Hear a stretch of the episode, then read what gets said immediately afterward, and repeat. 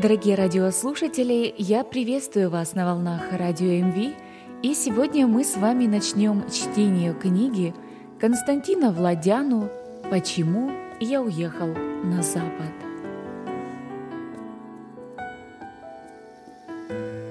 Книга представляет собой художественную автобиографию автора.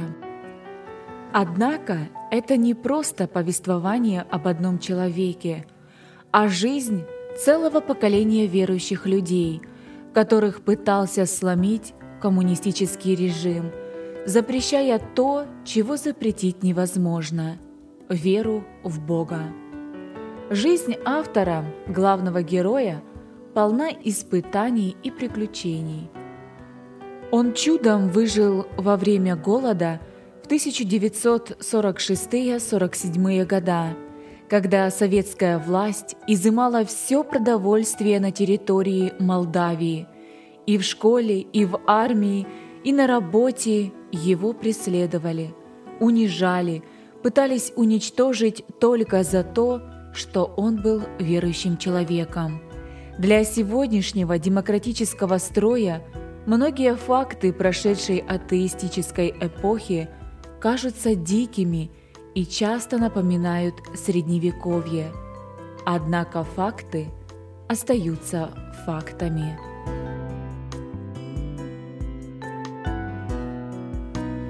Книга первая. Твердо помнит эта душа моя и падает во мне. Вот что я отвечаю сердцу моему, и потому уповаю – по милости Господа мы не исчезли, ибо милосердие Его не истощилось. Книга «Плач Иеремии», 3 глава, 20-22 стихи. История моей жизни. После того, как мы переехали в Канаду, дети много раз просили меня – написать историю моей жизни в Молдавии, а также историю наших предков. Они мотивировали это тем, что якобы здесь, в Канаде, многие жители знают историю своих предков от 10 до 15 поколений, а мы ничего не знаем о нашем роде. И я согласился. Итак, свою биографию я хочу начать с истории жизни моих родителей – мой отец, Владяну Иоанн, по-русски Иван, Григорьевич, родился 20 июля 1907 года. К сожалению, по злой иронии судьбы, он чуть-чуть не дождался Дня Победы. Погиб на фронте 30 марта 1945 года. Мама Гурдуза Александра Никитична родилась 4 июля 1907 года, а умерла 5 декабря 1979 года. Я же родился 18 мая 1938 года в селе Пензыряны Фалежского района, Молдова. Сразу же хочу говорить, что наша фамилия по-румынски произносится Владяну. Русские – искажали нашу фамилию по-разному. Брат Петр был Владян, Григорий – Владяну, Константин – Владяну, Владимир – Владян. До прихода Советов мы все были Владяну, а когда пришли русские, они не признали церковных документов оригиналов, которые были у нас. Нам выдали новые свидетельства о рождении. И я не знаю, как так могло получиться – но у нас всех четверых братьев исказили фамилию. Позже, когда мы выросли, при заполнении каких-то бланков и анкет нас обвиняли, что мы не родные. По национальности мы все молдаване. Если говорить о моих предках, то все они из древних поколений являются выходцами из румынского народа. Дело в том, что Молдова длительное время была частью Румынии, которая при правлении Стефана Великого называлась Молдовой. Если рассмотреть историю нашего народа, то можно увидеть, что почти всегда его оккупировали чужие государства. Причина заключается в том, что Румыния всегда была слабее других государств, поэтому и становилась легкой добычей для других народов. Оккупанты же, ворвавшись на территорию, действовали следующим образом. Всегда убивали видных и мудрых людей, захватывали богатство и власть, а на их место ставили своих людей. И таким образом на протяжении нескольких сотен лет Молдова наполнилась непрошенными гостями, разными чужими народами. Теперь они с гордостью заявляют «Мы освободили Молдову, она теперь наша».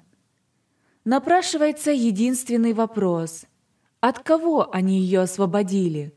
Получается, что они освободили Молдову от ее же граждан, молдаван, которые просто хотели управлять своей страной. Выдающийся герой Молдовы, король Стефан Ваде, или как его величественно нарекли молдаване, Штефан Челмаре, Стефан Великий – в учебниках по истории говорится, что Богдан Ваде, отец Стефана Великого, был королем Молдовы. Его сын был тогда еще юношей. В 1451 году брат Богдана, Петру Арон, убил короля и захватил трон. 22-летнему Стефану удалось скрыться. Через шесть лет, в 1457 году, Стефан Ваде – вернулся в страну с отрядом вооруженных воинов. Он разгромил армию своего дяди и восел на трон. Петру Арон убежал в Польшу. Стефан Челмаре или Великий управлял государством с 1457 по 1504 года. Он умер 2 июля 1504 года, прожив 75 лет. Говорят, что Стефан Великий участвовал в более чем 40 сражениях и только в двух битвах проиграл. Во время правления Стефана Великого православная церковь стала государственной. Под влиянием своей матери Стефан построил много церквей и монастырей. С того времени в Молдове начала развиваться культурно-духовная сфера – Интересное историческое событие произошло в январе 1475 года возле города Васлуй, когда Стефан Великий, имея в своем распоряжении всего 40 тысяч воинов, смог разбить турецкую армию численностью в 120 тысяч солдат. Стефан почти всю жизнь успешно воевал с чужими народами, постоянно нападавшими на Молдову. Я считаю, что это Бог давал ему победу, потому что он поставил церковь во главе государства. Одно из преданий рассказывает, что однажды Стефан проиграл сражение и вернулся к своей матери раненый. Когда он стучал в ворота дома, мать спросила «Кто там?» «Я Стефан, твой сын. Я ранен, проиграл сражение и остался один прими меня в свой дом». Мать же сказала, «Иди назад, я не знаю тебя. Мой сын всегда возвращался с победой». Стефан вернулся назад, он открыл все тюрьмы и сказал заключенным, «Пойдемте со мной сражаться против турков, и если мы победим, то каждому из вас я дам звание капитана. И никто не будет вправе судить вас, кроме Верховного суда короля. Освобожденную землю я раздам вам в наследство навсегда». Узники пошли сражаться и победили турков. Стефан сдержал свое слово, раздал им завоеванную землю и все захваченное богатство. Каждый из них получил звание капитана, и никто не имел права их судить, кроме Верховного суда короля. Каждый капитан стал помещиком на своей территории. Они строили для себя дворцы на тех участках, которые Стефан им подарил. Вокруг этих поместий начали строиться местные жители, и таким образом в Молдове со временем возникли села и города. Капитаны, имея власти на своей территории, пользовались уважением у народа. Кстати, в молдавских селах до сих пор старые люди называют себя капитанами. Капитан Василий, капитан Иоанн и так далее. Всех наследников капитанов на протяжении нескольких сотен лет люди называли боярами, а при нашествии чужих народов они всегда подвергались опасности. Особая опасность постигла боярские семьи, когда Бессарабию оккупировала советская армия. В то время были уничтожены все богатые люди, а их дети и наследники были отправлены в Сибирь. Таким образом, Молдова обнищала, как еще никогда за всю историю своего существования. Моя мама хорошо помнила имение помещика – в нашем селе Пынзыряны. Сейчас там стоит Дом культуры, а раньше на том месте возвышался дворец помещика. По-молдавски он назывался Куртья Баярулай. Там еще при жизни моей мамы жила боярская семья Пынзарь, отсюда и название села. Еще во времена царской России, когда мама была ребенком, она играла с Альбертом – сыном семьи Пынзарь. Боярская семья, услышав, что в России началась революция, бежала во Францию. Интересно то, что бояре все свое добро, и дворец, и землю, принадлежавшую им веками, оставили людям. Этот дворец был построен из добротного кирпича и стоял после них еще много-много лет. И только когда люди поняли, что помещик больше не вернется в Бессарабию, они постепенно разобрали поместье. Помню, когда я ходил в первый класс, то на всей этой большой территории валялось много разбитых кирпичей. Почему-то на том месте никто не строился, пока коммунисты не построили там дом культуры. Позже, когда я выехал в Канаду в 1979 году, моя мама просила, чтобы я разыскал во Франции ее бывшего друга детства Альберта Пынзарь. Но, к сожалению, тогда у меня не было такой возможности. А теперь уже искать поздно. Наверняка его нет в живых. Я все время считал, что наша семья Владяну пришла в Пензыряны из Фалешт, поскольку у нас было много земли на территории этого города, а в самом городе проживало несколько семей Владяну, наших далеких родственников. С большим трудом в румынском городе Плаеште я нашел одного из этих родственников, Григория Крестеску, сына двоюродной сестры моего отца. Сейчас это уже пожилой человек. От него я узнал много нового о корнях семейства Владяну. Он рассказывал, «Не ваш дедушка Григорий пришел из Фалешты в Пынзыряны, а наоборот, мой дедушка Василий Владяну, брат твоего дедушки Григория, женился на домнике, дочери Георгия Турку, в Пынзырянах, и они переехали жить в Фалеште. А земли, ваши и наши – которые, как ты полагаешь, принадлежали к фалежской территории, никогда и не были фалежскими. Эта земля из древности была пынзырянской, еще при жизни боярина, выехавшего во Францию.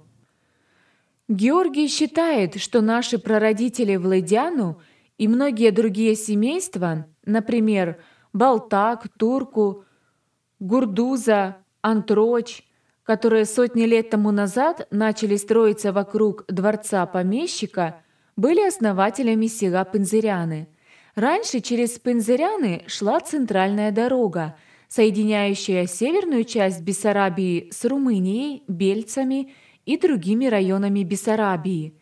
Георгий Крестеску утверждает, что село Пензыряны более старое, чем город Фалешты. В местечке Фалешты – открылся большой скотный рынок, ярмарка, на большом перекрестке, где пересекались главные дороги Бессарабии. Вначале там торговали только скотом, а со временем на том месте постепенно образовался большой базар, где торговали практически всем. Люди, приехавшие из других сел, начали сооружать временное жилье вокруг базара. Позже евреи узнали, что в местечке Фалешты идет хорошая торговля, и многие еврейские семьи навсегда поселились в тех местах. В те времена бытовало мнение, что это еврейский город. Таким образом, местечко Фалешты постепенно превратилось в районный центр. Оккупация Бессарабии Однажды весной, еще до прихода Красной Армии в Бессарабию, моя мама увидела сон. Она рассказала его не сразу. Рано утром мы, как всегда, встали, умылись, помолились и сели за стол завтракать. Мама как-то рассеянно нас обслуживала. Папа заметил растерянное лицо матери и спросил, «Что случилось? Чем ты так расстроена?» «Беда», — ответила мама. «Я видела плохой сон. Русские снова вернутся» и причинят нам больше бед, чем причинили в 1940 году. Тогда они забрали в Сибирь мою сестру Истину с малышами, мужа ее убили, все их имение разграбили.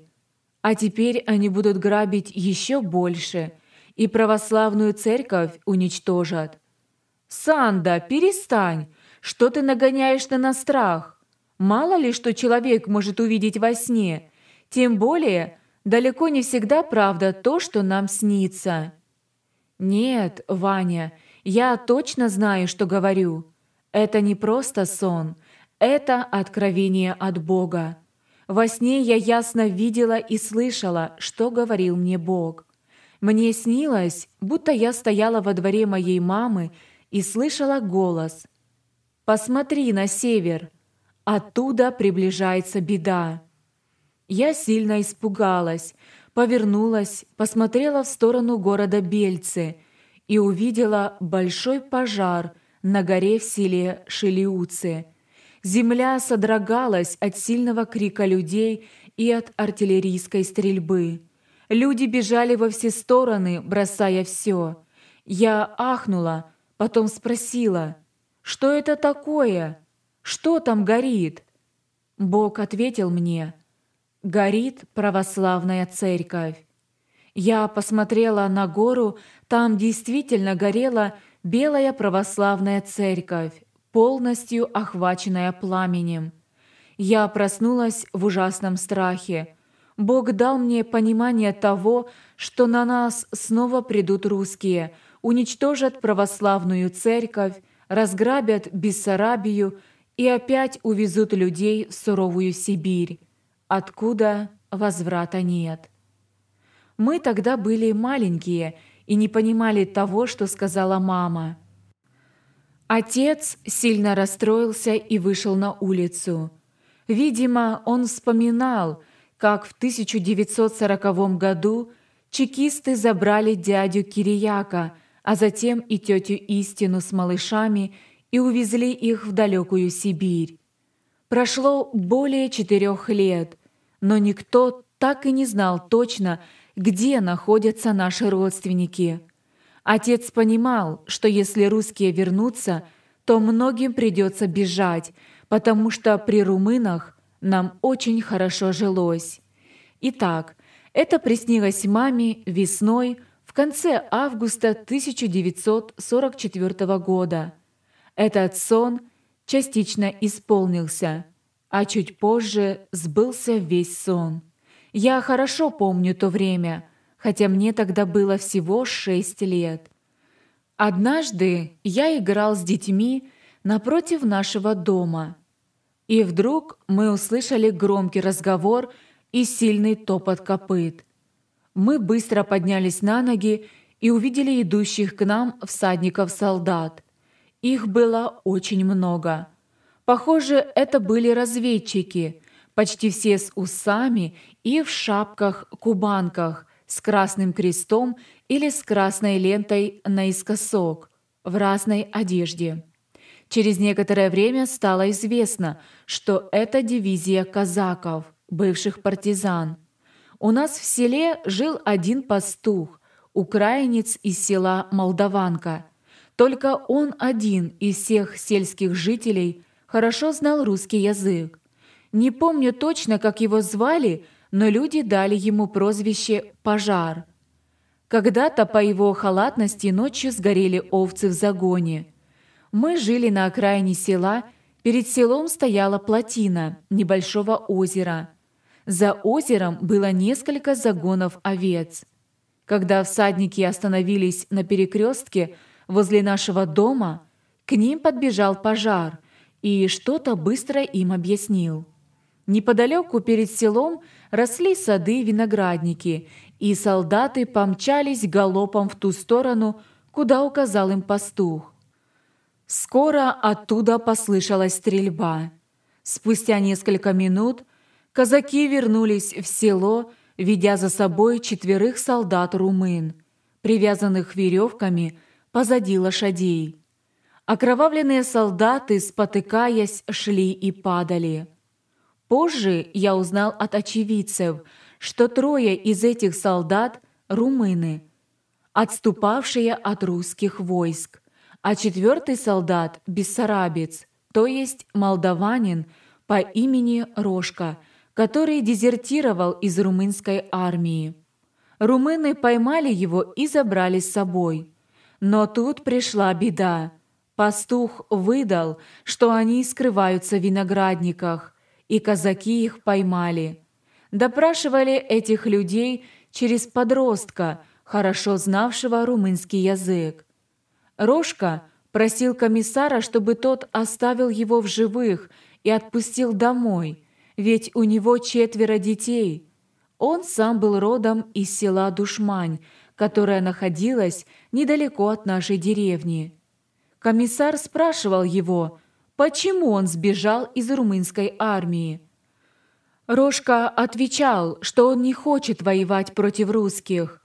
Комиссар спросил, «А если мы возьмем тебя с собой, ты будешь убивать румын?» «Нет», — ответил Рожка, «я верующий и не могу убивать людей. Вот почему я избежал с поля боя». «Врешь, предатель!» — закричал комиссар. Всех расстрелять!» Всю ночь шел допрос, а на рассвете их провели перед всем селом и расстреляли. Пастух снимал с них одежду, а все женщины проклинали его.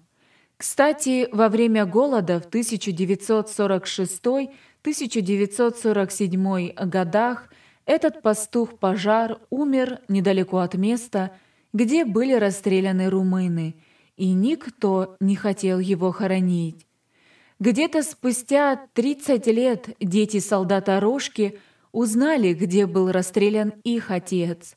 Они пришли со священником, раскопали останки отца и похоронили его с почетом на сельском кладбище.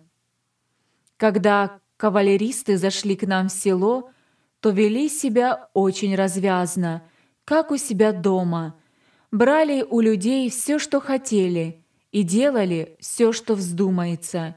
Люди не понимали русского языка и ужасно боялись их. Они напивались до пьяна и не разрешали людям выходить из дома. У нас перед домом стояло большое хранилище, сплетенное из прутьев, где отец на открытом воздухе хранил несколько тонн кукурузы. В то время – для нас кукуруза была основным хлебным продуктом. Говорят, Бессарабия тогда жила на кукурузе.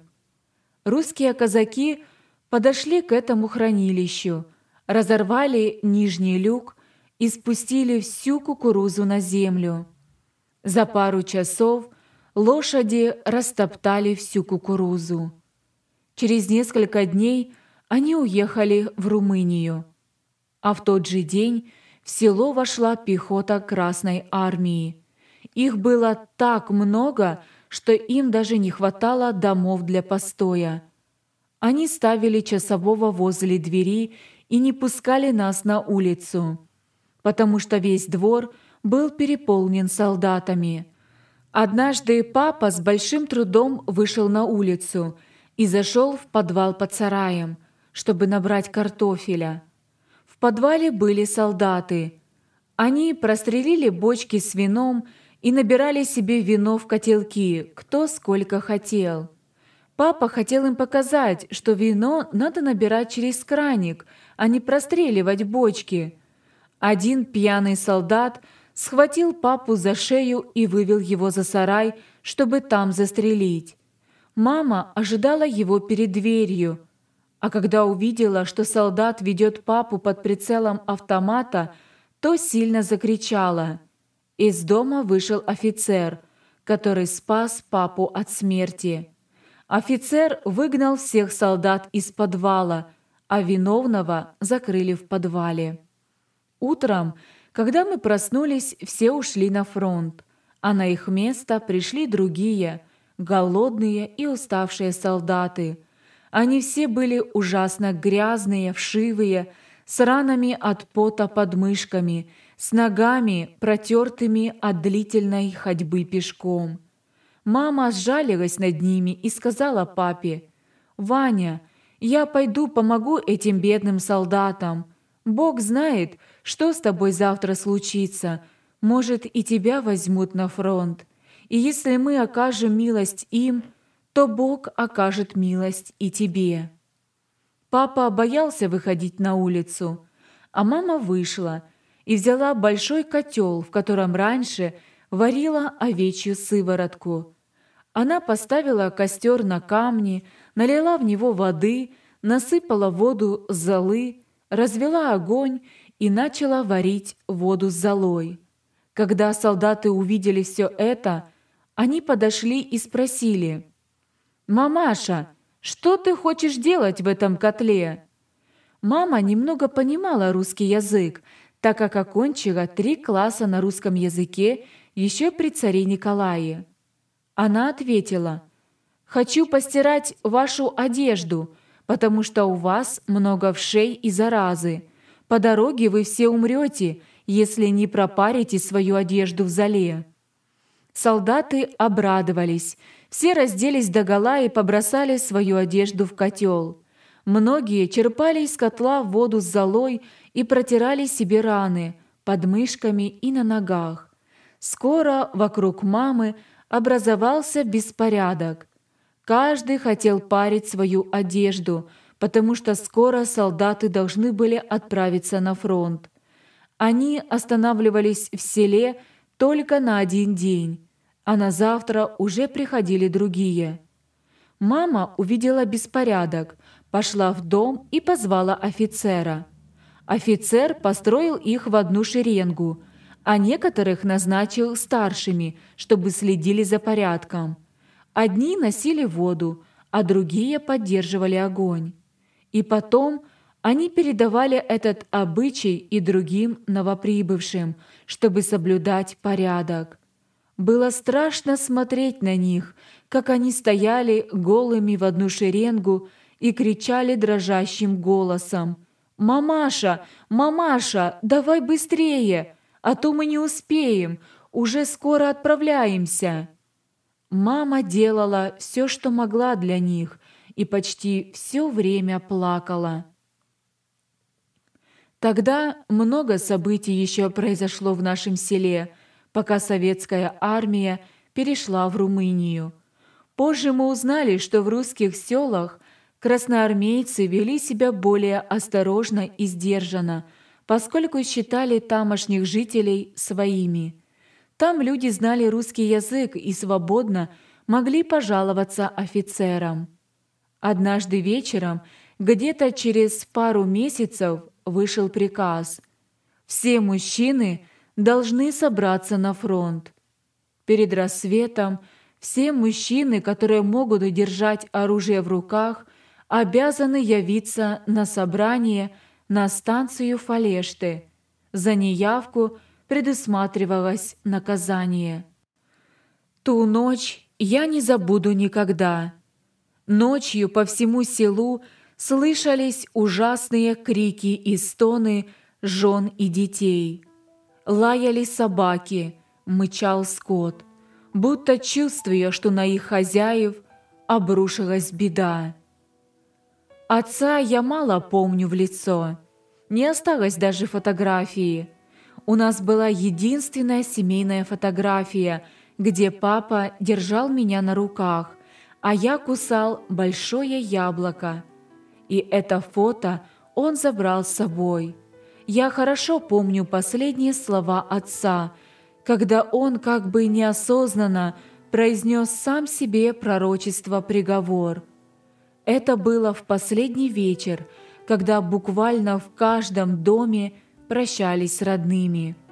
Отец вошел в дом и сказал, «Только что проехал поезд на запад с каким-то тяжелым грузом, и колеса вагонов мне простучали. Увезу, увезу, а назад не возвращу». Услышав слова отца, все подняли вопль к Богу. Мы, дети, тоже плакали, хотя и не понимали смысла сказанных слов. В ту же ночь на рассвете поезд увез моего отца, и он больше не вернулся.